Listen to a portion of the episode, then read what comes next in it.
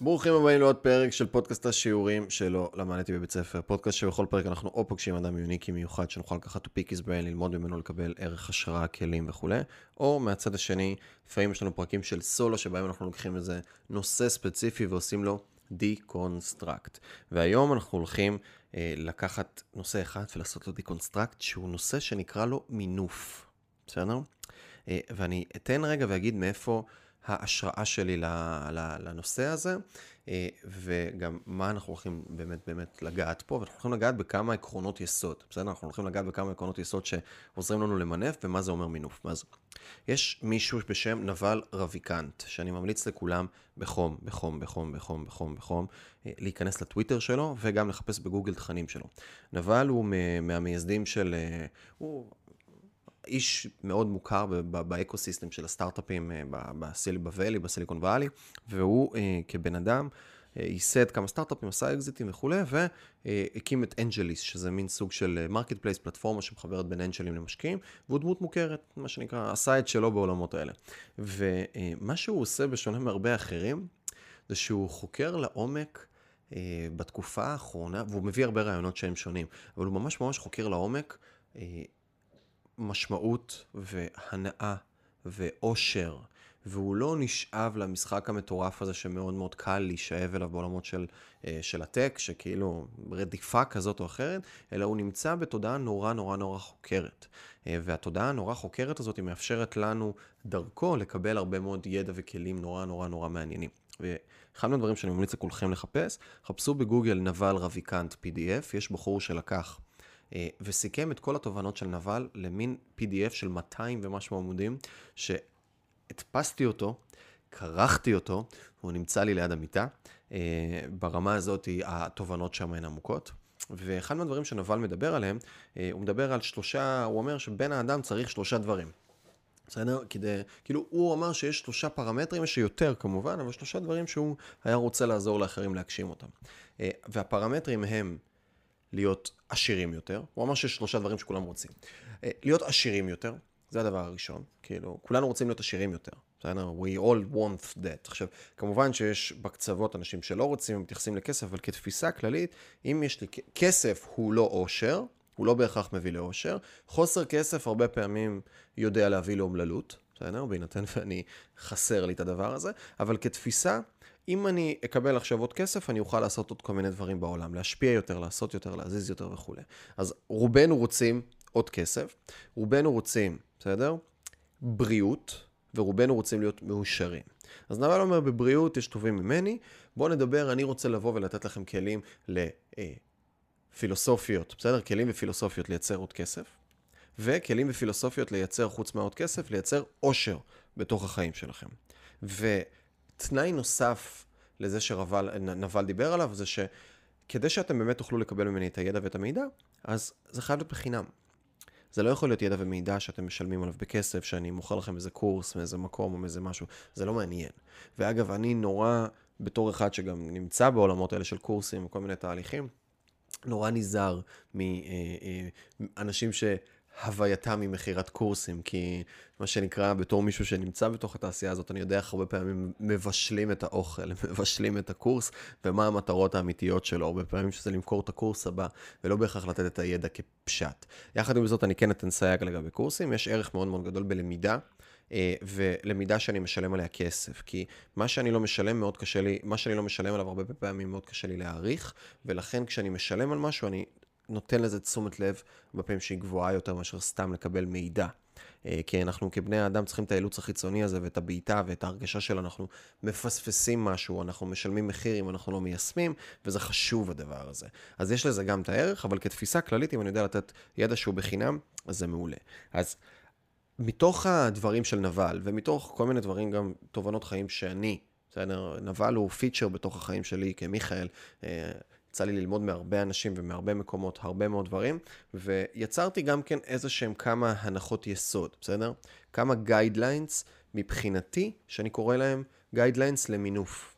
למינוף ליצירת כסף, למינוף השפעה, למינוף רמות העושר שלנו, מערכות יחסים וכולי וכולי וכולי, ואנחנו הולכים לדבר על כמה, על כמה פרמטרים שאני, בסדר?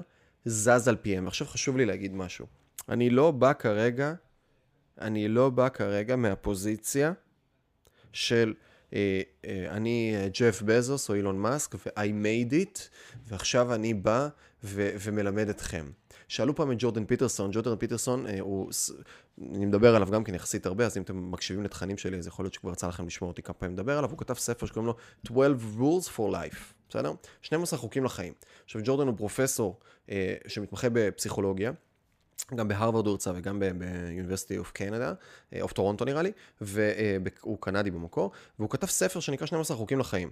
ואז אנשים, כאילו, וג'ורדן, אחד מהדברים שקרו לו, זה גם שהוא אה, נכנס למחלה אוטואימיונית חריפה, וכאילו הוא היה, הוא היה כבר ברמה של קרוב כבר להתאבדות, אה, ומה שצריך להחזיר אותו ביחד ולהחזיק אותו זה המשפחה. והרבה אנשים באו אליו בביקורת, ואמרו לו, תגיד אחי, אתה מלמד אותנו איך לחיות נכון? אתה נותן לנו את ה-12 כלים, 12 אה, חוקים לחיים כאילו, אתה? שאתה ככה נכנסת למצב הזה ולתסבוכות הפנימיות שלך עם עצמך וכולי, ותשובתו של ג'ורדן היא נורא פשוטה. חבר'ה, אני לא כתבתי, כמובן שכתבתי את הספר הזה בשבילכם, אבל תכלס לא כתבתי את הספר הזה בשבילכם. כתבתי את הספר הזה בשבילי. אני הוצאתי 12 חוקים שאני רוצה ללמוד לחיות על פיהם. והם יהיו ה guideline שלי לחיים טובים יותר. וגם אני לא תמיד מצליח בתוכם. בסדר? אז יש הרבה פעמים הבדל בין אה, אני מלמד כי אני כבר הגעתי ל top of the Everest ועכשיו אני בא ואומר את הדברים, לבין חבר'ה, אני צועד, ותוך כדי שמתי לב שיש דברים שעוזרים לי לצעוד בדרך. אז זאת הפרספקטיבה והמקום שממנו אני מגיע ל, ל, אה, בעצם למפגש הזה שלנו, לפודקאסט הזה, לשיעור הזה. ואגב, אני מתייחס אליו כמו שיעור גם, כן? כי זה לא שיחה קלאסית שיש לי בדרך כלל כשאני מראיין אנשים. אז כשאני רוצה עכשיו להתייחס לדבר הזה, אני רוצה שאתם תתייחסו לזה עם הקונטקסט המתאים, של אני, אני מגיע כסטודנט בעצמי ובצניעות מסוימת לבוא ולשתף אתכם בתפיסות שלי לגבי מינוף. חלק מהדברים הם יהיו סביב יצירת כסף. ואיך אני מסתכל על זה, והם יהיו גם עם, עם טיפה, מה שנקרא, אה, טיבול אה, עסקי, בסדר? אבל המהות היא רלוונטית לכל אחד ולכל אדם בכל הקשר שהוא, ואולי תוכלו לקחת כמה דברים מתוך הסקשן הזה, וזה מסוג, ה, ה, ה, מה שאנחנו הולכים לדבר עליו, זה מסוג הדברים שאני אומר, הלוואי ומישהו היה מזריק לי אותם לווריד לפני חמש שנים, שבע שנים. הלוואי, הלוואי, הלוואי, זה היה משנה לי הרבה מאוד דברים בחיים, מקצר לי את הדרך, מונע ממני טעויות, וגם מייצר לי איזשהו אופק שיזוז קדימה, בסדר? אה, ואם עד עכשיו לא עשיתם subscribe, אה, לי קוראים מיכאל מלמדוב ויש איזה ערוץ יוטיוב ויש איזה פודקאסט ויש כל מיני דברים שקורים ויוצא לי לעשות, אז אם אתם מאזינים ואתם מאזינים בקביעות, גילינו שבערך 75% מהאנשים הם לא מנויים, אה, והם לא מתוזכרים על, על הפרקים החדשים. עכשיו, זה לא שהם לא ישמחו לצפות בהם, אלא הם פשוט לא מתוזכרים, כי זה פשוט לא קורה. אז אה, תעשו subscribe, וזה גם עוזר לנו רגע ברמת לקבל את הפידבק ואת המשוב, וגם האלגוריתם של, F, בין אם זה פייסבוק, אם אנחנו מריצים את זה, בין אם זה יוטיוב, בין אם זה ספוטיפיי, אפל וכולי, Anchor וכל הפלטפורמות השונות של הפודקאסטים, זה מאפשר לנו לדעת ש... אנשים מקשיבים, וגם זה, האלגוריתם מריץ את זה לעוד אנשים ולעוד מקומות, וגורם לאנשים יותר להתחבר, אז תעשו subscribe והכל, ואם בא לכם לקבל עדכונים על הפודקאסט, slash, לקבל ממני מייל אחת לשבוע, שנקרא חמש בחמישי, שזה מייל כל שבוע שיוצא, והוא מדבר למעשה, אני לוקח שם חמישה דברים שיצא להיחשף אליהם בשבוע האחרון. זה יכול להיות ציטוטים, זה יכול להיות סרטונים, זה יכול להיות רעיונות, זה יכול להיות פודקאסטים אחרים, זה יכול להיות אפליקציה מעניינת שיצא לי לפגוש אותה, איזשהו כלי טכנולוגי כזה או אחר. אז אני מסכם ומאגד חמישה דברים כאלה, אחת לשבוע, ואני שולח את זה במייל. אין שם מכירה, אין שם איזשהו משהו, זה ידע כזה שמטרתו לייצר ערך ולייצר מה שנקרא קרמה טובה. אז אתם מוזמנים לחפש בגוגל חמש בחמישי, ויש סיכוי טוב שתמצאו את זה בין הראשונים, תירשמו, תשאירו את המייל ותקבלו את הדברים, אה, ואם אתם ביוטיוב אז יש פה כנראה איפשהו איזשהו לינק מסוים שתוכלו להירשם דרכו. אז זהו, יאללה. בואו נתחיל עכשיו ונתחיל לגבי, אה, לגב, לדבר על ההנחות יסוד האלה למינוף אה, ולצמיחה ולגדילה. ונתחיל, נתחיל מהדבר הראשון, וזה הולך להיות מין ציטטות כאלה, בסדר? שאתם תוכלו לקחת. המשאב החשוב ביותר שלכם הוא הזמן שלכם, אתם לא תהפכו לעשירים דרך השכרה שלו. בסדר? ואם יש פה איזשהו גרף כזה שאפשר רגע אה, להראות, אם אני אה, מוכר את הזמן שלי, אז יש איזשהו גרף ליניארי שלאט לאט אני צובר הון. אבל אם אני לא נמצא במשוואה של אני מוכר את הזמן שלי, אלא אני נמצא במשוואה של יצירת ערך מסוים, או בנייה של equity, של, של בעלות מסוימת, אז הגדילה שלי היא כבר לא ליניארית, היא לא קו. שגדל, אלא היא הופכת להיות אקספוננציאלית והיא הופכת להיות כמו פרבולה כזאת שצומחת ועולה. וזאת איזושהי תובנה שהיא לא, לא, לא מובנת מאליה. עכשיו, שימו לב, וגם את זה אני הולך להגיד בכל מיני דברים, יש סייגים לכל דבר, ושום דבר הוא לא אמת מוחלטת. שום דבר הוא לא אמת מוחלטת, ואני גם ממליץ לכולם, תמיד תהיו students, don't be a follower. כל דבר לקחת ולבחון. אבל כתפיסה כללית, ורגע, אני אתן סייג לגבי זה. ולפני...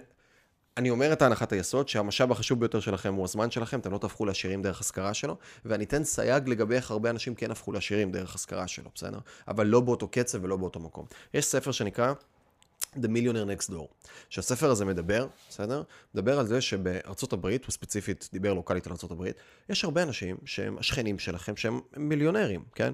שזה אותו רופא שיניים, אה, אותו אה, מהנדס כזה או אחר, שהוא כבר היום בן 60, 55, אה, לאורך השנים הוא צבר את המשכורות שלו, קצת בקרן פנסיה, קצת בקרן השתלמות, קנה אולי איזה נכס פה, איזה נכס שם, ולאט לאט לאט לאט לאט לאט הוא הפך להיות מיליונר, על פי הגדרה היבשה. אבל האופן שבו זה נעשה, זה על ידי השכרת הזמן שלו, קבלת כסף, ואז הכסף הזה לאט לאט גם יוכל ללכת לכל מיני השקעות שייצרו כל מיני תשואות. עכשיו, זו דרך אחת שהיא גם בסדר, רק היא הרבה יותר ארוכה. אם אני רוצה לייצר עושר, בעין, גדילה, ונדבר גם תוך כדי מה, איך אני תופס עושר ואיך אני מסתכל על הדברים האלה, אה, ואני אציע לכם גם את הפרספקטיבה הזאת, אבל כשיש לי את ה... אם אני רוצה לייצר את העושר הזה בצורה מהירה, הדרך הכי מהירה בסדר? הכי מהירה להגיע אליו, והיא לא נטולת סיכונים, והיא גם לא בהכרח תצליח, כן? אבל הדרך כנראה הכי מהירה היא לייצר חברות, בסדר? היא לייצר equity. היא להגיע למצב שבו אני מצליח לייצר ערך מסוים בתצורה של חברה, בישות משפטית שנקראת חברה, ואז לחברה הזאת יש ערך בכסף, ודרך הדבר הזה אני יכול לייצר גדילה שהיא גדילה הרבה יותר גדולה. עכשיו, אני אתן עוד סייג לגבי הדבר הזה. יש skills ומיומנויות, בסדר? יש skills ומיומנויות, skills שזה למעשה מיומנויות, שהן, הערך שלהם הוא יכול להיות כל כך גדול, שהוא גם ידע לתת ב... time is money כזה, בסדר? נוכל להשכיר את הזמן שלנו ועדיין לקבל סכומי כסף מאוד מאוד גדולים. זה נמצא באחוזון, יש את הר האברסט, על הר האברסט יש, אה, יש דגל, בסוף הדגל יש תפוח, בתפוח יש את הגבעול הקטן שלו, אז בקצה שלו זה, זה כמות האנשים בערך שבאמת יודעת לייצר כסף בכמויות גדולות, בסדר? מתוך הזמן שלהם, שזה תחשבו על אה, לברון ג'יימסים כאלה, קריסטיאנו רונלדו, אה, ביונסה סטייל, אבל אגב, גם אם תסתכלו, לאחרונה גם יצא לראות שקניה ווסט שווה איזה שישה וחצי מיליארד דולר. ראיתי את המספר הזה, הייתי בהלם. ממה קניה ווסט שווה את הסכום כסף הזה? קניה ווסט שווה את הסכום כסף הזה? לדעתי כל, ה, כל הזכויות מוזיקה שלו שוות ביחד 150 או 200 מיליון דולר. זה המספר. כל השאר זה מחברות האופנה שהוא יצר, או מכל מיני עסקים שנוצרו מסביב. אפשר גם להסתכל על אה, דוקטור דרה, בסדר? שהוא גם כן מפיק וראפר בעצמו, ואפשר להגיד ממייסדי תעשיית ההיפ-הופ אה, האמריקאית, או כמו שאנחנו מכירים אותה היום. אז דוקטור דרה הפך להיות לדעתי הראפר המיליארדר הראשון, אני יכול להיות שישימו רגע איזה סייג לגבי מה שאני אומר, צריך לבחון את זה. איך הוא עשה את זה? הוא עשה את זה באמצעות זה שהוא הקים את ביטס. והייתה לו גם חברת הפקה כמובן והכל, אבל ביטס by דוקטור דרה, שנמכרה לאפל לדעתי בשלושה וחצי מיליארד, או whatever, משהו באזורים האלה. עכשיו אם נסתכל על זה, זה לא רק הוא, אה, זה פאף דדי שהקים חברת הפקות, וקים קרדשיאן, שזה לא רק המותג שלה, אלא זה הרבה דברים מסביב. וזה הרבה מאוד אנשים שיודעים לבוא ולהקים מסביב ל personal brand שלהם עסקים, equity, דברים שיש להם שווי. ואני לא אכנס לזה יותר מדי, כי זו יכולה, יכולה להיות שיחה נורא נורא ארוכה, אבל יש, אה, יש מה שנקרא מכפיל בעסקים. ומה זה אומר מכפיל? מכפיל זה למעשה כמה החברה שווה. זה עוזר לי לבוא ולהבין את השווי של חברה. עכשיו, אם אני אקח למשל, סתם אני אתן דוגמה, אם אני אומר שהחברה שווה מכפיל 20 של הרווח שלה, אז בואו ניקח רגע את, ה, אה, את המספר הזה ונבין מה הוא אומר. אם עכשיו יש לי חברה למשל שעושה מיליון שקל בשנה, ונגיד היא מרוויחה 100 אלף שקל, 10 אחוז מכמות המכירות, יש, יש מה שנקרא מחזור, שזה כמה החברה מכניסה, כמה היא מוכרת, ויש מה שנקרא רווח. בסדר? שזה אחרי כל ההוצאות, אחרי כל הדברים, נגיד רווח לפני מס, בסדר? של כמה נשאר בשורה התחתונה. אגב, משם לקוח הביטוי שנקרא שורה תחתונה. נכון, נכון, אנחנו אומרים הרבה פעמים, מה השורה התחתונה? What's the bottom line? שאנחנו אומרים את זה בהקשרים של טוב, כאילו, מה, מה אתה רוצה להגיד? אז השורה התחתונה לקוחה מזה שבתוך רווח והפסד, פיננסי, השורה התחתונה היא הרווח. בסוף, יאללה, בסדר, יש מחזור, מכרת במיליון שקל, מה בפועל נשאר? איפה, יש לנו ביטוי שאנחנו אוהבים להשתמש בו, זה איפה פדרו ישן היום בלילה? כאילו, מה, מה, מה בתכלס? אז המאה אלף שקל, אז נגיד חברה של מיליון שקל, שיש לה מאה אלף שקל רווח בסוף, אם אני עכשיו אומר שהשווי של החברה הוא מכפיל שלוש נגיד של הרווח שלה, סתם לדוגמה, אני נותן את הדוגמה הזאת, זה אומר שהחברה שווה 100 אלף שקל כפול שלוש, 300 אלף שקל. עכשיו, בעולמות סתם של מזון, לכל תעשייה יש את המכפיל שלה, בסדר? לכל תעשייה יש את המכפיל שלה, אה, ולפי זה אפשר לייצר איזשהו שווי חברות של כמה חברה שווה, בסדר? עכשיו, עוד דבר נוסף, זה מכפיל של שווי של, אה, של מה שנקרא שווי חיצוני, של כמה החברה שווה במכפילי רווח למול הדבר הזה. עכשיו, כל חברה יכולה לעבוד לפי דברים אחרים. עכשיו, כשאתם מסתכלים עכשיו על שווי של מניה בבורסה, בסדר? הרבה פעמים אתם יכולים לראות חברות, בעיקר חברות טכנולוגיה וכל מיני מספרים כאלה, שיכול להיות לחברה, כאילו מספרים אסטרונומיים של לא יודע מה, מכפיל 100. שזה אומר שייקח 100 שנה לחברה, כי מה זה מכפיל רווח למעשה? כשאני אומר מכפיל 3, זה אומר למעשה שהחברה תוך שלוש שנים תצליח לייצר כמות רווח ששווה את העסק הזה, את הביזנס הזה. עכשיו, כשאני בונה חברה, הרבה פעמים אני יכול למכור את החברה או למכור חלקים ממנה בסכום כסף, בסדר? שהוא מנבא הכנסות עתידיות. ואז למעשה אני יכול לייצר קיצור תולדות הזמן. אני משקיע כסף, במקום לייצר מה שנקרא לבוא ולשים כסף בצד, שחס וחלילה לא מזלזל את זה בזה, ואני עושה את זה בעצמי, השקעות וכל מיני דברים בסגנון הזה. במקום עכשיו לשים את הדברים ולתת לזה לגדול בצורה ליניארית, עוד חמישה אחוז בשנה, ארבעה אחוז בשנה, שבעה אחוז בשנה, ולאט לאט לצמוח, ואני מוכר את הזמן שלי ואני מכניס עוד כסף והכל, ואז יש איזושהי צמיחה שהיא ליניארית. פה, אם אני עובד בצורה של אני מקים חברה, אני מצליח להעלות אותה לשווי מסוים, אם אני מוכר אותה, אני קיצרתי קצת את תולדות הזמן, כי אני לא צריך לשים את הכסף, ואז הצלחתי לייצר הון. ובמקום לבוא ולשים את הערך אה, על ה... במקום לבוא ולשים את הפוקוס ביצירת הון, בסדר, בזמן, אני שם את הפוקוס ביצירת ערך, ביצירת משהו, בבנייה של משהו.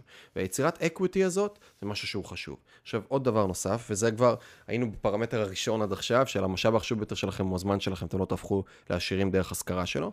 אני אדבר על הפרמטר השני עכשיו. העסק הוא פלטפורמה. העסק הוא לא אתם. יש הרבה אה, מנטורים, או כל מיני דברים, וחס וחלילה, שוב, לא מזלזל באף אחד, אבל הרבה כזה, בעיקר בעולמות של התפתחות אישית ונותני שירותים, שאומרים, העסק הוא אתה, ואתה הוא העסק, וכאילו, זה צריך זה, וצריך שזה ירגיש נכון, וכל מיני כאלה. הגישה שלי זה העסק, וזה הפרמטר השני, העסק הוא פלטפורמה. העסק הוא לא אתם, בסדר? זה הפרמטר מספר 2 שלנו, אחת יסוד מספר 2 שלנו. העסק הוא פלטפורמה.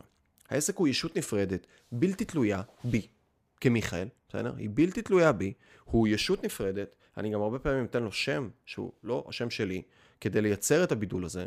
הוא גם לרוב, בסדר? אני גם היום לא אקים חברה, בסדר? שהיא עוסק מורשה, עוסק פטור, אלא תמיד זה יהיה ח"פ, זה יהיה חברה בעם.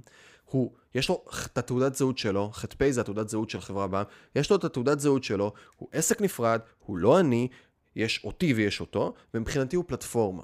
הוא פלטפורמה למינוף, הוא פלטפורמה לגיוס, הוא פלטפורמה למכירה, הוא פלטפורמה לכסף, הוא פלטפורמה להגשמה גם, הוא גם פלטפורמה ליצירת ערך בעולם, אבל הוא פלטפורמה. הוא לא אני, ואני מייצר את הבידול ואת ההפרדה הזאת, וזה מאפשר לי להסתכל על עסקים בצורה אחרת, אני מתחיל להסתכל עליהם ככלים. מתחיל להסתכל עליהם ככלים, ואגב, זה שהעסק הוא לא אני, זה גם אני הוא לא העסק. זה אותו דבר הפוך. מה זה אומר? שנגיד הקמתי חברה, וזה לא משנה שוב אם אני עורך דין כרגע או מטפל הורים. בסדר? או, או כל דבר אחר. מבחינתי, יש עסק שקוראים לו א' א' אה, טיפול הורים, בסדר? והעסק הזה כרגע, אני שכיר בתוכו. ואני אמור לקבל ממנו משכורת מסוימת, וכרגע לעסק יש את ההגדרות שלו, את החוקים שלו, את כל הדברים, ואני צריך למול הדבר הזה לעבוד. ואני שכיר. וההפרדה הזאת היא חשובה הרבה פעמים, כי כשאנחנו אה, אה, הרבה פעמים נכנסים בתוך הדבר הזה קשה לנו לייצר את ההפרדה, ואז אנחנו מסתכלים על זה אחרת. ואז קשה לנו למכור, קשה לנו לבוא וליצור, קשה לנו לגדול, לצמוח ולעשות דברים נוספים. אז זאת עוד איזושהי הפרדה שמאוד חשובה כהנחת יסוד לטובת הדברים האלה. דבר שלישי, פרמטר שלישי שהוא מתקשר כבר למה שדיברנו עליו מקודם, של לא השכרת זמן, בסדר? אלא יצירת ערך. והפרמטר השלישי הוא ההנחת יסוד השלישית היא, לא הופכים לעשירים יותר על ידי עבודה קשה, הופכים לעשירים יותר על ידי יצירת ערך. יש כל מיני, יש כל מיני דברים שהרבה פעמים אומרים, תעבוד קשה. סתם, ואפילו אנשים שאני הכי מעריך בעולם, בסדר? הכי מעריך בעולם, וחושב שהם אה, יחידים במינם כמו אילון מאסק. תחפשו את סרטונים של אילון מאסק ביוטיוב, שזה לא הוא יוצר, בסדר? הוא לא, הוא לא כמוני, הוא לא יוצר תוכן, הוא הולך עושה דברים באמת. אז אה, אילון מאסק, כשרואים סרטונים שלו, הרבה פעמים יש איזה משהו שהוא נורא מוכר אצלו, שהוא אומר, תעבדו קשה. הוא מספר על זה שהוא היה עובד 400 שעות, והם היו, אה, הם לקחו אה, אה, משרד, והם היו ישנים כבר במשרד, ולא היה להם קו אינטרנט, ולא היה להם עוד מחשב בהתחלה ברמת הכסף, אז הוא היה מתכנת ביום, ואח שלו היה מתכנת בלילה, וזה, אילון מאסק כן, כאילו, אנחנו מדברים על החברה הראשונה שהם הקימו ומכרו, שלדעתי הייתה, או טרום פייפאל היה להם, איזה משהו שהם עשו עליו אקזיט, עוד לפני הקמה של פייפאל. אז כתפיסה, בסדר? הם התעסקו בתוך הדבר הזה, והיו בפנים, ואתה כאילו אומר, טוב, אבל הסיבה שהם יצרו הרבה מאוד כסף וייצרו הרבה מאוד ערך, זה לא בגלל שהם עבדו קשה. זה בגלל שהם עבדו קשה על הדבר הנכון. והרבה יותר חשוב לעבוד על הדבר הנכון, ולא לעשות את האיך הנכון. להיות על ה-what ולא על ה-how. כי אני יכול לעבוד נורא קשה, וכל היום להיות, ושוב, בלי זלזול באף מקצוע, בסדר? אני יכול להיות פועל בניין, וכל היום לעבוד סופר קשה, אפילו אני עובד 16 שעות, 14 שעות כל יום, וגם כל יום שעה וחצי אני נוסע הלוך חזור ל- ל- לאזור בנייה, לאתר בנייה, אני עובד קשה בטירוף. אבל בסוף אני מזכיר את הזמן שלי ואני עובד במה הלא נכון. ופה רגע מגיע המקום הזה שאני בסוף צריך להסתכל על הדברים ולהגדיר לעצמי מהו אותו מה. והמשחק הוא לא לעבוד קשה, אלא לעבוד נכון. עכשיו רגע, יש איזה ביטוי שאני אוהב, יצא לי לראות אותו, יש מערכת שקוראים לה קליקאפ. קליקאפ היא מערכת uh, ניהול משימות, שאני אה, אה, באמת מאמין שאני בין הראשונים בארץ שהתחילו להשתמש בה, לוקח את הקרדיט על הדבר הזה, ואפילו עשיתי סרטוני הדרכה וכל מיני דברים. מערכת ניהול משימות מדהימה, בסדר? מדהימה, ממליץ בחום לכולם לבוא ולבחון אותה. אז יש לה core values. יש לה ערכים שאתם יכולים להסתכל באתר שלהם, מה הערכים של החברה. אז אחד מהם אומרים, יש ביטוי שכולנו מכירים אותו, work, uh, work smarter, not harder. אז הם כותבים אצלם work smarter and harder. אז באותו הקשר אני, אני לוקח את זה ואני אומר, אני בעד עבודה קשה בתור מישהו שבאמת עובד 350-400 שעות כל חודש כבר, לא יודע, בחודש כבר הרבה מאוד זמן. אגב, גם יש עניין רגע של האם אני מרגיש שאני עובד קשה או לא קשה, כי אני עושה את מה שאני רוצה ומקדם וכל מיני דברים. יש... אה, יש לי חברה טובה שקוראים לה גלית פילוסוף, שהיא אוהבת לעשות את ההפרדה, היא אומרת, אני לא עובדת קשה, אני עובדת הרבה. יש הבדל בין השניים. אז אני גם כן מרגיש שאני עובד הרבה ולא קשה, אבל תעבדו, התפיסה היא, וזה רגע משהו שהוא סופר חשוב, זה לפני שאני שואל את עצמי כמה מהר אני מטפס על הסולם, בסדר? שזה העבודה הקשה, אני צריך לשאול את עצמי, האם הסולם נשען על הקיר הנכון? לא רק כמה מהר אני מטפס, אלא האם הוא נשען על הקיר הנכון. וכשאני מבין שהוא נמצא על הקיר הנכון, אז אני גם מחפש לטפס מהר. אבל אני כל הזמן אשאל את עצמי את השאלה, בסדר? מה what?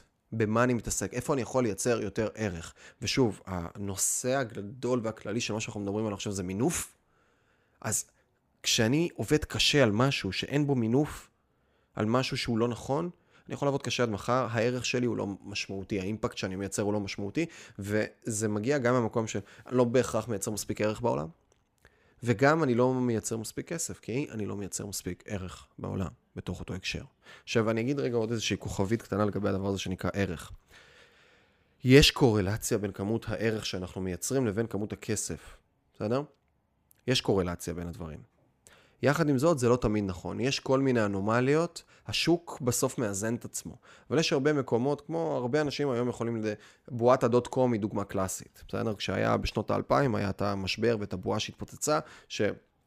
כל דבר שהיו מוסיפים לו דוט קום בסוף, בסדר? כל דבר שהיו מוסיפים לו דוט קום בסוף, היה הופך להיות, אה, היו נותנים לו מלא כסף להשקעה ורצים. לא היו בודקים בכלל את הטכנולוגיה, לא ידעו בכלל אם יש product market fit. היה איזה הייפ נורא נורא גדול. עכשיו, למה זה קרה? כי תחשבו, שלדעתי, לא יודע מה, אחד מה personal computers הראשונים, לדעתי היה ב-79, 78, מקינטושים וכל העולמות האלה הראשוניים. עכשיו, תחשבו שב-20 שנה, 15 שנה, התעשייה הזאת עברה תהפוכה משוגעת, ממצב של כאילו מחשבים זה משהו שיש רק לפנטגון וזה חדרים ענקיים, למצב של רגע, דברים מתחילים לזוז, יש אינטרנט. זה כאילו היה משהו הזוי. אז כולם קפצו על הדבר הזה, זה הרגיש כזה כמו איזה הייפ משוגע, ואז הייתה התפוצצות, והשוק איזן את עצמו. אז כן, לא תמיד ערך מייצר כסף, ולא תמיד כסף מגיע לערך, בסדר? ולא תמיד זה נמצא שם, אבל בשוק מאוזן וכשדברים קורים, בסדר? אז זה כן מתאזן. אז אני חוזר על הנחת היסוד השלישית שלנו, לא הופכים לעשירים יותר על ידי עבודה קשה, הופכים לעשירים יותר על ידי יצירת ערך, עם הכוכבית של יש אנומליות בשוק, אבל כתפיסה כללית, זאת אחלה הנחת יסוד של איך אני מייצר עוד ערך בתוך הדברים. ארבע, משחק הטווח הארוך הוא המשחק הנכון. טקטיקה טובה, לא תציל אותנו מאסטרטגיה גרועה, בסדר? וזה משהו שאני ממש, הוא לא קל, בטח לא בתחילת הדרך, של תמיד להעדיף את קבלת ההחלטה, שוב, תמיד זה גם כן קצת גורף מדי וכותבים מדי, אבל תמיד להעדיף את קבלת ההחלטה, את קבלת ההחלטה לטווח הארוך ולא לטווח הקצר. ו... טקטיקה, ובואו נעשה רגע במילה מה ההבדל בין טקטיקה לבין אסטרטגיה. אה, ושוב, זה מונחים אמורפיים, כן? אנחנו משתמשים בהם כאילו כולנו מבינים ויודעים אותם באמת, אבל הם מונחים אמורפיים. איפה אה, משהו עובר את הגבול והופך לאסטרטגיה ולא נשאר בטקטיקה, וזה קשה לנו קצת להגיד את זה, אבל ניתן איזושהי דוגמה שיכולה להיות אולי אה, אינדיקציה מסוימת. אם עכשיו אני, לצורך העניין, יש איזשהו קרב, תחשבו על קרב במאה ה-16 או 15 בין שתי ממלכות כאלה או אחרות, בטח זה, דמיינו, ערים ירוקים באנגליה כזה, בסדר? שדות ירוקים, עם ערים יפים כזה ברקע. אנגליה או בגרינלנד או באיזה מקום כזה. ועכשיו יש, אה, כרגע יש בשדה הקרב אנשים שנלחמים, בסדר? אז טקטיקה זה איך הוא מניף את החרב, ומה הוא עושה, והאם עכשיו כמה חיילים, כאילו, אה, האם אני קרוב לחיילים שנמצאים אה, לידי או לא, האם אני עם חרב אחת או עם שתי חרבות וכולי. זאת טקטיקה בהסתכלות רחבה של הקרב. האסטרטגיה תהיה כמה כוחות אני מביא לשם. בסדר? האם כרגע, בזמן שאני, הקרב רץ כרגע, האם עכשיו אני מביא עוד כוחות בכלל, להשתלט להם על אה, אה, צירים ראשיים של תנועה כדי לבודד אותם ולייצר בכלל אה, אה, מצור כזה או אחר על העיר שלהם? האם עכשיו, לאן אני משנה את הדברים? זאת כבר הסתכלות שהיא יותר אסטרטגיה, בסדר? אבל אגב, כדי רגע לשבור את הקונטקסט, אם אני אותו לוחם, ואני לא מסתכל בפרספקטיבה מלאה של הקרב, האם אני בא עם חרב או עם חנית? זאת אסטרטגיה. כי אני שואל את עצמי על המה. איך אני מניף תוך כדי זה הטקטיקה. אז אני חוזר ואומר שמשחק הטווח הארוך הוא המשחק הנכון, טקטיקה טובה לא תציל אותנו מאסטרטגיה גרועה. וכשאנחנו מסתכלים וזה חוזר, יש פה איזה שהן חפיפות גם בין הדברים, אסטרטגיה נכונה היא לבחור את המה הנכון ולא להיות באיך, ואני מעדיף תמיד לקבל החלטות שהמשמעות שלהן והאימפקט שלהן יהיה לטווח הארוך, ולא לטווח הקצר. כי בטווח הקצר אני, בצד הטקטי, בטווח הקצר אני גונב סוסים, בסדר? בטווח הארוך אני יוצר ערך משמעותי ואני בונה דברים. ואם ניקח כמה דוגמאות, ניקח ג'ף בזו סטייל, בסדר? אמזון סטייל. אה, אחד מהאסטרטגים הגדולים לדעתי של המאה ה-20 והמאה ה-21. כאילו, לדעתי. כן, קטונתי מלהעביר ביקורת, כאילו, ביקורת משוב או לפרגן בהקשר הזה. אז ג'ף בזוס, אחד מהדברים שהוא כל הזמן הציג לכל האנשים, זה, חבר'ה, לא מעניין אותי הרווח. אני רוצה כל חודש, כל שנה, כל רבעון, כל חודש, כל רבעון, כל שנה, מבחינתי להיות הפסדי, בסדר? או break even. לא מעניין אותי. מה שמעניין אותי זה growth. מה שמעניין אותי זו גדילה. מה שמעניין אותי זה לזוז קדימה וקדימה וקדימה וקדימה, ולא להיות במקום של לחפש את הרווח בחודש הקרוב, בשנה הקרובה. ואפשר לראות את המכתבי משקיעים שג'ף בזוס שולח אה, לחברי המניות שלו, היום המשחק כבר הוא קצת אחר, כן? אבל התפיסה הייתה נורא ברורה, לא מחפש לייצר רווח עכשיו, אני לא מחפש לגנוב סוס, אני לא מחפש לזוז, אני מחפש לייצר תהליכים אסטרטגיים. ושוב, באסטרטגיה הרחבה יותר של ג'ף בזוס, מה שהוא עשה עם אמזון, זאת הייתה תפיסה של, תקשיבו, אני אוריד מחירים בגלל שאני גדול, ובגלל שאני מגייס כסף מבחוץ, אני אוריד מחירים ואני אביא מוצרים כל כך זולים, שהמתחרים שלי כבר הם לא יהיו רווחיים. הם כבר לא יהיו רווחיים במספרים האלה, וזה לא מעניין אותי, ואז כשהם לא יהיו רווחיים, הם ייאלצו לסגור, ואני אוכל להמשיך להיות קיים ונוכח. וזאת הייתה תפיסה כל הזמן להיות במודל של שיפור, של שיפור, של שיפור, ולא בהכרח להביא את הכסף מהר הביתה. עכשיו, אתם יכולים להסתכל על הרבה דברים, הרבה אנשים נוספים, למשל סתם וורן באפט סטייל, אחד, כאילו, כנראה המשקיע המוצלח ביותר uh, ever, כן? משקיע ערך, שהוא עובד לפי כל השיטה של בנג'מין גרם, האב הרוחני שלו וכולי. אז וורן, אם מסתכלים על הממוצעים שלו של ההשקעות, משנה לשנה זה 20 אחוז, אם אני זוכר נכון, בממוצע. עכשיו אתם תגידו, מה 20 אחוז? זה המשקיע הכי גדול בכל הזמנים. ראיתי כל מיני כתבות על סוחרי מניות בבורסה שעשו 45 אחוז, או עשו פי 4 על הכסף שלהם בכל מיני דברים, ומה עם הביטקוין, שאנשים השקיעו בטירוף ועשו כל מיני מהלכים ודברים, ואני גם לא מזלזל חס וחלילה באף אחד מהדברים האלה, כן, כל דבר הוא נפלא. אבל וורן, לא עניין אותו להביא 50 אחוז. עניין אותו להביא 20 אחוז לאורך שנים בצורה קונסיסטנטית, ולא להיות... לא, לא להשקיע בדברים שהם הרבה פעמים טרנדים או כאלה, אלא לקבל החלטות שהן החלטות ערך, השקעות ערך, על פי המספרים של החברות, וזה מה שעניין אותו לעשות לאורך תקופה נורא נורא ארוכה, וכשהוא עשה את הדבר הזה, לאורך שנים, הוא הצליח להביא את ה-20% האלה, הממוצעים, שגרמו לו להיות המשקיע הכי טוב בעולם, כי הוא לא קיבל החלטות סווינגס, החלטות מהירות, הוא לא חיפש לגנוב סוסים. אה, ביטקוין, ביטקוין חם, עכשיו בוא נקנה הרבה, אולי ניתן מכה. אלא ההסתכלות הייתה הסתכלות ארוכת טווח, אסטרטגית. ולא מזלזל בביטקוין, מי שמתמחה בדברים האלה ומכיר את הדברים נפלא, יש לי גם פודקאסט שעשיתי עם דאל שלו על הנושא, פודקאסט מעולה. כי רוב הזמן הוא דיבר כמובן, אז פודקאסט מעולה שאפשר רגע לבוא ולהקשיב לו, וגם כן לקבל פרספקטיבה לגבי הביטקוין, ואני בעצמי חושב שיש לזה ערך, ואני חושב שכל אחד צריך לשים, אה, שניים, כל, אין פה ייעוץ להשקעה, כל אחד שיעשה מה שהוא רוצה כמובן, אבל 2-3 אחוז מהכסף שלו, מהרווח, לקנות 300, 400, 500 שקל בחודש, אה, ביטקוין זה אחלה, כאילו, כתפיסה ארוכת זמן ולאיזונים של תיקים. אבל... לא ללכת all in על הדברים האלה, להסתכל בצורה אחרת. אז משחק הטווח הארוך הוא המשחק הנכון, טקטיקה טובה לא תציל אתכם אסטרטגיה גרועה, ואתם יכולים לשאול את עצמכם, איפה אתם מקבלים החלטות קצרות מועד? בסדר? אגב, אני למשל, עדיף אה, להרוויח אה, פחות, בסדר? בכל מקום שאני נמצא בו, כדי שבעתיד אני ארוויח הרבה יותר. או בהרבה מישורים ובהרבה מקומות, בסדר? מקומות עבודה שאני אבחר. אני אבחר מקום עבודה שאולי ישלם לי קצת פחות, אבל ייצר לי הרבה מאוד ערך בחיים, ואני לא אבחר את המקום שמשלם לי בהכרח הכי הרבה כסף עכשיו, אם הוא לא ייצר לי ערך שהוא ערך משמעותי. חמש, המיומנות להגיד לא חשובה מהמיומנות להגיד כן. זה אחד מהדברים שאנחנו לא מבינים בחיים, שיש הסקיל הזה, וזה קורה בדרך כלל גם ככל שאנחנו מתחילים להצליח יותר, אז הצלחה מושכת הצלחה. בסדר? יש את אה, חוק הפרטו שבקצוות שלו, בסדר? אה, בקצוות שלו, הוא, הוא גורם לאנשים, חוק פרטו בקצוות שלו גורם לאנשים להיות בקיצון. אז, אז אה, תחשבו על זה שרוב הלהיטים, בסדר? רוב המוזיקה, נכתבה ניקח דוגמה יותר ברורה ויותר מובהקת. רוב המוזיקה הקלאסית שאנחנו שומעים עד היום, נכתבה על ידי ארבעה חמישה מלחינים, בסדר? באך, מוצרט, בטהובן, בסדר? ועוד איזה שניים שלושה.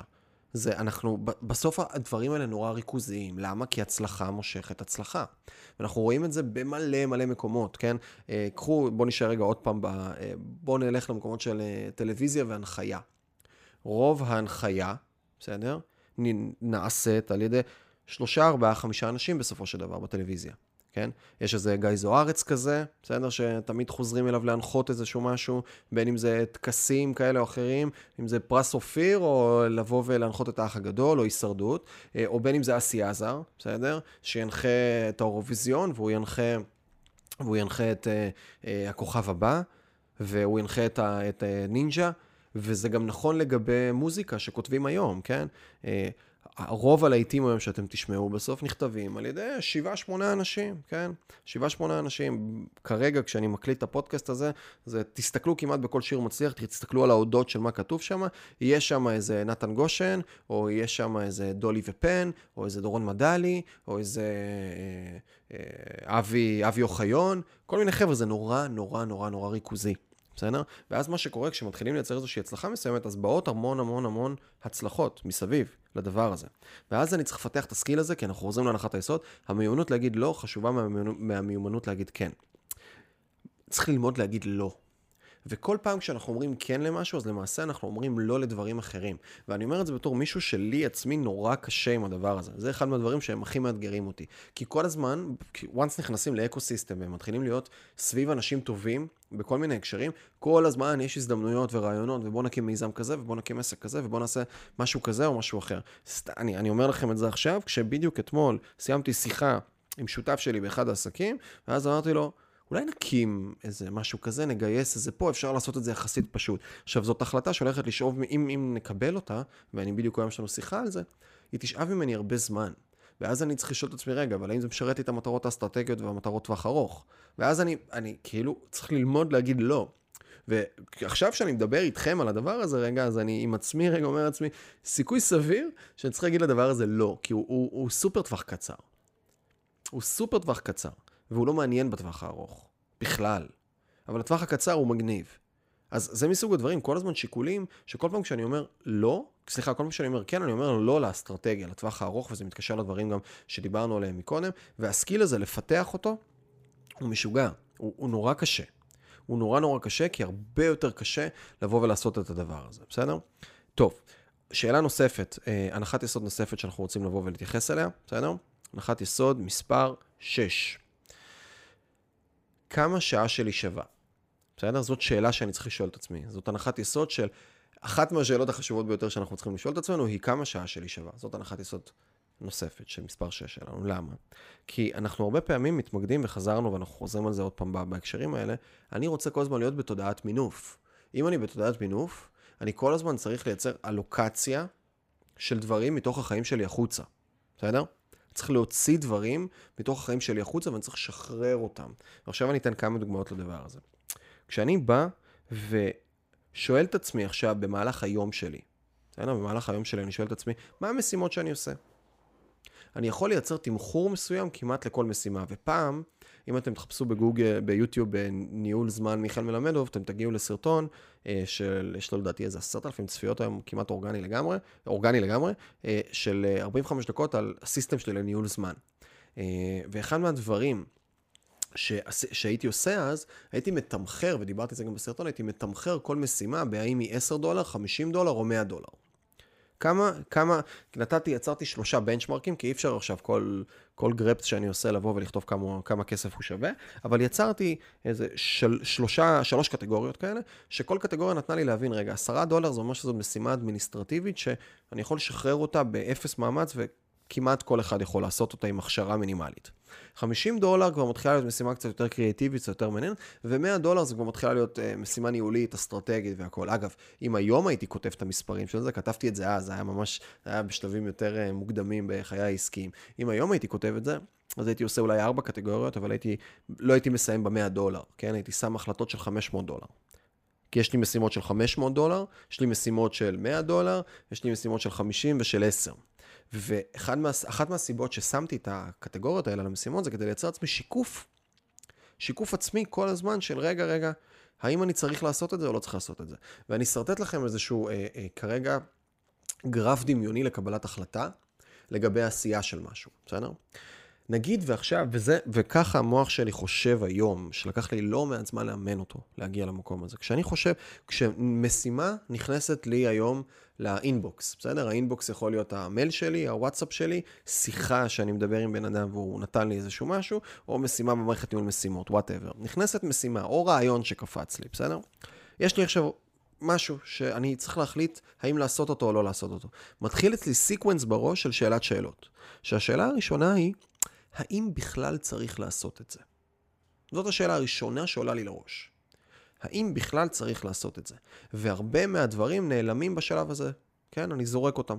כי התשובה, וזה כאילו נשמע טריוויאלי, וזה נראה מצחיק, כאילו, מה אחי, אנחנו עושים דברים שאנחנו לא צריכים לעשות? התשובה היא כן, אנחנו עושים מלא דברים שאנחנו לא צריכים לעשות. מלא, כולנו, כל הזמן.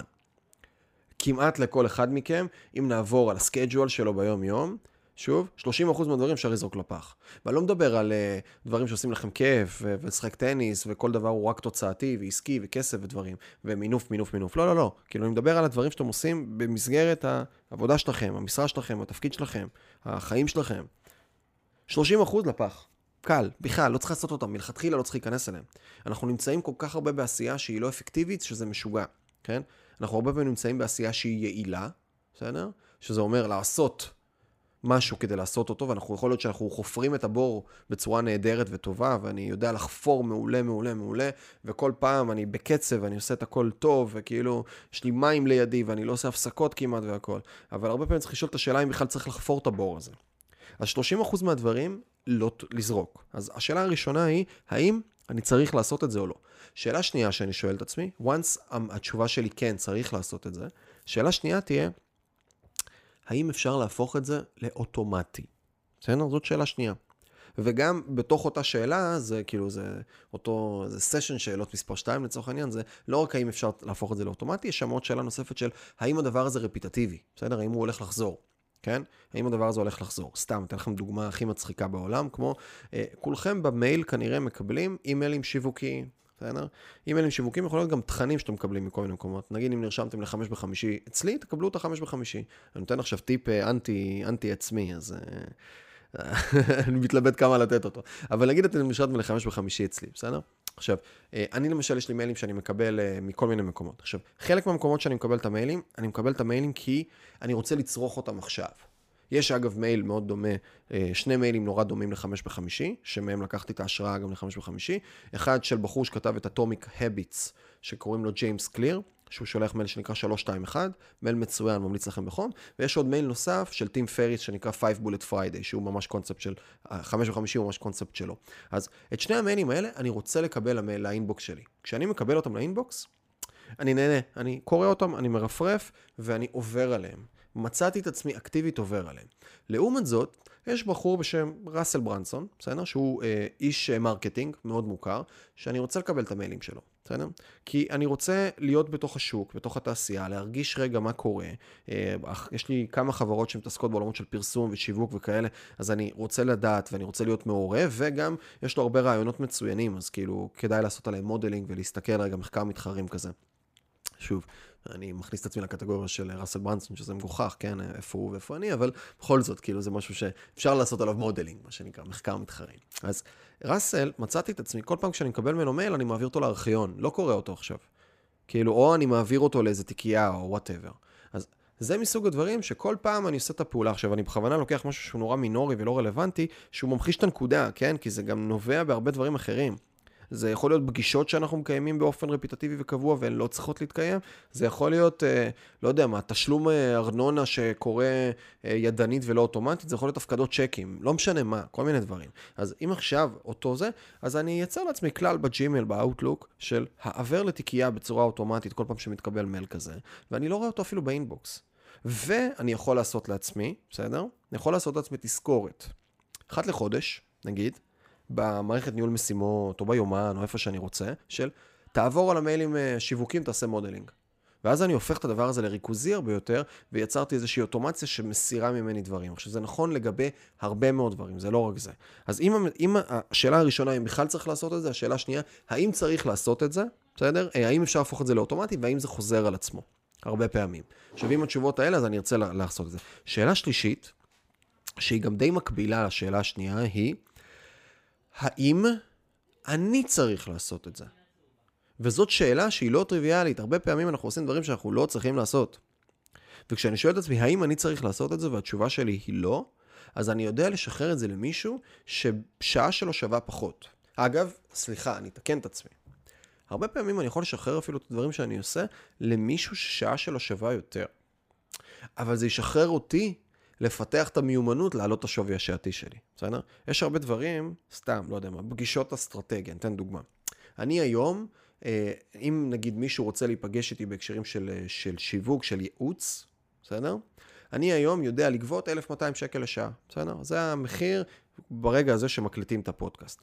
אז אבל אני לא עושה את זה. עכשיו, האם שעה שלי בכל יום נתון שווה 1,200 שקל בשעה? האם אני עכשיו כמיכאל, אה, ב-350-400 שעות שאני עובד בחודש, אני מרוויח 350-500 אלף שקל רווח נקי כל חודש הביתה? התשובה היא כמובן שלא, בסדר? התשובה היא כמובן שלא. אבל האם אם עכשיו... כל יום יפנו אליי עשרה אנשים ויגידו, מיכאל, אני רוצה לקנות ייעוץ שלך, אני רוצה לקנות ייעוץ שלך, האם אני אאפשר את הדבר הזה ואני אמכור את זה? התשובה היא לא. למה? כי מבחינתי, השעה ש... ש... אני יודע למכור את השעה הזאת ב-1200 בקש מזומן לצורך העניין, שמישהו יבוא ויקנה אותה, בסדר? אבל היא לא מעניינת אותי. כי זאת שעה שהיא טקטית לחלוטין, היא לא אסטרטגית, היא אך ורק טרנזקציה של כסף, בסדר? שבסופו של דבר נכנס אליי. שאני יכול לעשות איתו כל מיני דברים, וזה אחלה, אני יכול להתמנף על הכסף, אבל זה לא משהו שהוא מהותי. ולכן, למרות שהשעה שלי יכולה להיות שווה שם 1,200 שקל, אני, יש לי שעות אחרות שיכולות להיות שוות לי גם 5,000 שקל בעוד שלוש שנים, שזה שיתוף פעולה אחד מספיק טוב. אה, שעה של פיתוח אסטרטגי, שעה של גיוס, בסדר? בוא נגיד שכנראה השעות הכי, הכי טובות שלי בעסק זה גיוס. גיוס, אם אני מגייס עכשיו בן אדם, תפקיד, שותף, whatever, אני ממנף. אבל אני עושה פעולה אחת שהמשמעות שלה לאורך זמן היא מאוד מאוד מאוד מאוד מאוד גדולה. ולכן באותו הקשר אני אומר, אני לא מחפש רק את איפה השווי שעתי שלי הכי גבוה, אלא אני מחפש מה, השווי ש... מה, מה הדברים שאני אעשה שיעלו לי את השווי שעתי בעתיד, באותו הקשר. אז אני חוזר חזרה, אני שואל שאלה ראשונה, האם בכלל צריך לעשות את זה? שאלה שנייה, האם אפשר להפוך את זה לאוטומטי? שאלה שלישית, האם מישהו אחר יכול לעשות את זה? והתשובה שלי כמעט תמיד תהיה, אני רוצה לשחרר את כל הדברים ממני. אני היום, כ- כמיכאל, ושוב, אני חוזר למקום הזה של מינוף, בן אדם שהוא ממונף, בסוף לא נמצא כמעט בכלל במקומות של doing. הוא נמצא כמעט ורק במקומות של managing, בסדר? אני רוצה להיות נתב תנועה. אני לא רוצה להיות זה שכותב, אני לא רוצה להיות זה שמעצב, אני לא רוצה להיות זה שמרצה, בסדר? אני גם לא רוצה להיות זה שמרצה. אני רוצה להיות זה שמנתב. אתה לפה, אתה לפה, ואני רוצה להיות במקום של קבלת החלטות. זו המהות, בסדר? המהות היא קבלת החלטות, ויש הרבה יותר משקל לכמה החלטות טובות שאני מקבל, מאשר למלא החלטות שאני מקבל, או כל מיני דברים שאני עושה. וככל שאני אהיה יותר במקום הזה, ככה יכולת קבלת ההחלטה שלי תעלה בצורה דרמטית, והשווי שלי יהיה הרבה הרבה יותר גבוה. עכשיו, להגיד לכם שאני היום נמצא בנקודה שאני בכלל לא עובד, וכל היום אני רק מנהל או רק מקבל החלטות, התשובה היא סימן קריאה לא. אבל האם 90% מהזמן שלי הוא בניהול ובקבלת החלטות, או 85% מהזמן שלי? אני חושב שכן. אני חושב שהיום אני יודע להגיד שכן. ואגב, אחד מהדברים, ואני יודע להגיד שיש הרבה דברים שאני אדע לעשות יותר טוב מכל מיני אנשים שנמצאים אצלי בכל מיני תפקידים, בסדר? אם יש לי עכשיו, אה, לא יודע מה, גרוסו מודו 30 עובדים בכל החברות, בקבוצה, בדברים, ועוד איזה 20-30 פרילנסרים, יש הרבה דברים שאני אדע לעשות יותר טוב מאנשים מסוימים. אבל אני לא רוצה לעשות את זה. כי זה לא משחרר אותי להיות במקומות שבהם אני באמת, באמת, באמת, מה שנקרא, ממונף. בסדר? מה שנקרא ממונף. בואו נדבר על הנחת יסוד 7. הנחת יסוד 7 היא הפרטו של הפרטו. לא מעט מכם כנראה מכירים את חוק, ובהנחת יסוד הזאת אנחנו נסיים. אה, לא מעט מכם מכירים אה, את הנחת את, אה, את המונח שנקרא פרטו. בסדר? פרטו זה 20% מהדברים שאנחנו עושים בחיים מייצרים 80% מהתוצאות שלנו, ולהפך, 80% מהדברים שאנחנו עושים מייצרים רק 20% מהתוצאות שלנו בחיים ומהצלחות. וזה החוקר פרטו, אם אני לא טועה, הוא היה איטלקי, הוא ראה שבאיטליה 80% מהקרקעות מוחזקות על ידי 20% מהאנשים, 80% מפולי השעועית, או וואטאבר שהוא חקר ובדק, 20% מפולי השעועית מייצרים 80% מה, מהתוצר. רואים את זה בהרבה, מקומות. אה, קחו ארגונים וחברות, 20% מהעובדים מייצרים 80% מהתוצאות, ו-20% מאנשי המכירות ייצרו 80% מהמכירות, רואים את הפרטו הזה. עכשיו, זה לא משנה אם זה 80%, 75%, 95%, זה משתנה כמובן בין דבר לדבר. אבל יש משהו שאני, יצא לי לחשוב עליו לפני איזה כמה שנים, ואני לוקח אותו עמוק לדבר הזה שנקרא מינוף, ואני מנסה כל הזמן להיות בתוכו. זה לא רק לחפש את הפרטו, זה לחפש את הפרטו של הפרטו. זה, אם עכשיו, וזה יהיה קצת מתמטי, אז אה, לא לאבד אותי, להיות איתי, תהיו איתי. אם עכשיו 20% מהפעולות שלנו יוצרות 80% מהתוצאות, אוקיי?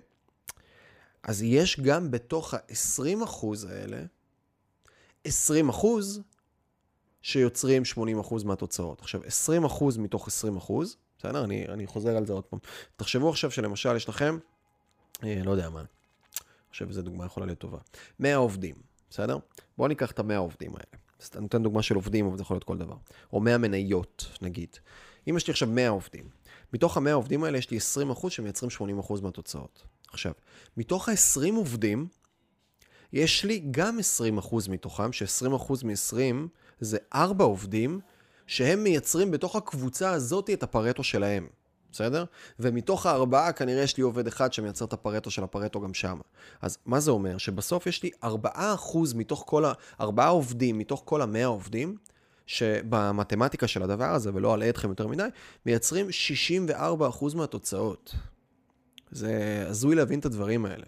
שבסוף, ואם ניקח את זה רגע למשימות, לדברים, לכל אחד מה שהוא עושה עם החיים שלו בכל מיני הקשרים, 4% מהדברים שאתם עושים מייצרים 64% מהתוצאות ומהדברים שקורים לכם בחיים. 4% זה הכל. וזה הרבה פעמים, שוב, זה חוזר למקום שה... work hard. הרבה יותר חשוב למצוא את עצמנו בתוך ה-4%. וכשאני רוצה להגיע לרמות של מינוף אמיתיות, אני רוצה לחפש את המקום שאני נמצא בו ב-4% האלה. ואני עם עצמי היום, אתם יודעים, אני, חלק מהסיבות שאני עושה את הפודקאסטים ואת הדברים ואת הסרטונים והתכנים, זה גם כדי קצת אה, לבוא ולשקף לעצמי, לדבר על הדברים, לייצר את הפלטפורמה שבה אני חושב, כי כרגע אני, אני מדבר ואני על הדרך חושב, זה לא הקלדתי, הדפסתי את זה, זה, זה הכל עכשיו live, live to tape מה שנקרא. אז כשאני תוך כדי בדבר הזה, בחשיבה, אני אומר לעצמי, וואלה, מה 4% אצלי? ו-4% אצלי יהיה להביא שותף ולהקים איתו עסק. זה 4%. או להקים חטיבה, או למזג עסק אחר לתוך הקבוצה ולתוך הפעילות. או לבוא ולייצר, ואגב, קחו את, אה, אה, שוב, כשאנחנו מקלטים כרגע, המלין, החברה, המלין מדיה, החברה הראשונית שהקמתי, היא אה, הוקמה לפני שנתיים, היא הוקמה בפברואר, בסדר? פברואר 19. מפברואר 19 עד ההקלטה הזאת, הראשון לאפריל, שכרגע אנחנו נמצאים 21 ל, בשנת 21, 2021, הראשון לאפריל, שנתיים וחודשיים שעברו, המלין הפכה להיות קבוצה שיש בה עוד ארבע חברות, חוץ מהמלין מדיה, שכולם בתחום של פרסום, שיווק, מכירות ועוד כל מיני דברים. שההחלטות של הארבעה אחוז אצלי הפרטו היו להביא שותף, להקים שותף עסק. בתוך הקבוצה, בתוך הקונטקסט, זה לא היה התפזרות, כי זה עדיין נשאר בעולמות שהם דומים. וזה לבוא ולהעצים, וזה לגייס עכשיו צוות, או בנקודת זמן הזאת לצורך העניין, יש היום בהמלין מנהלת תיקי לקוחות, מנהלת פרויקטים. שהיא תפקיד לצורך העניין הבכיר אחריי בתוך אותה חברה, שפתאום שחררה אותי מהרבה דברים שהייתי ביומיום, והיה לי הרבה סיפורים פנימיים עם עצמי, איך אני מזיז לקוחות ממני וקורא קדימה, ופתאום העסק מתחיל להיות יותר כעסק, כפלטפורמה, ולא כמיכאל, כזהות. ופתאום, כשיצרנו את התשתית הזאת, ויצרתי את הדברים האלה, ה-4% זה לעשות את האולפן הזה, בסדר? לעשות את האולפן, לקבל עליו החלטה. 4% זה לגייס פוזיציה. 4% זה לקבל החלטה, וזה בדיוק באחד מהעסקים עכשיו איזושהי החלטה שכנראה הולכת להתקבל, זה לצאת לעולם. זה לעשות פתאום, לעשות גיוס של כוח אדם אמריקאי, שיעבוד ב outsource, כאילו שיעבוד in-house, אה, אבל מבחוץ. אלה כמה החלטות שהן החלטות שיכולות להיות קטנות, בסדר? אבל המשמעות שלהן אחר כך היא אחרת לחלוטין, וזה אותם 4% שאני כל הזמן רוצה לחפש, הפארטו של הפארטו. אז זהו חברים, התחלנו פה ודיברנו על הרבה דברים, בסדר? אה, יש לי פה עוד כמה הנחות יסוד, וראיתי שאנחנו זה, אולי אני אעשה חלק 2 מתישהו.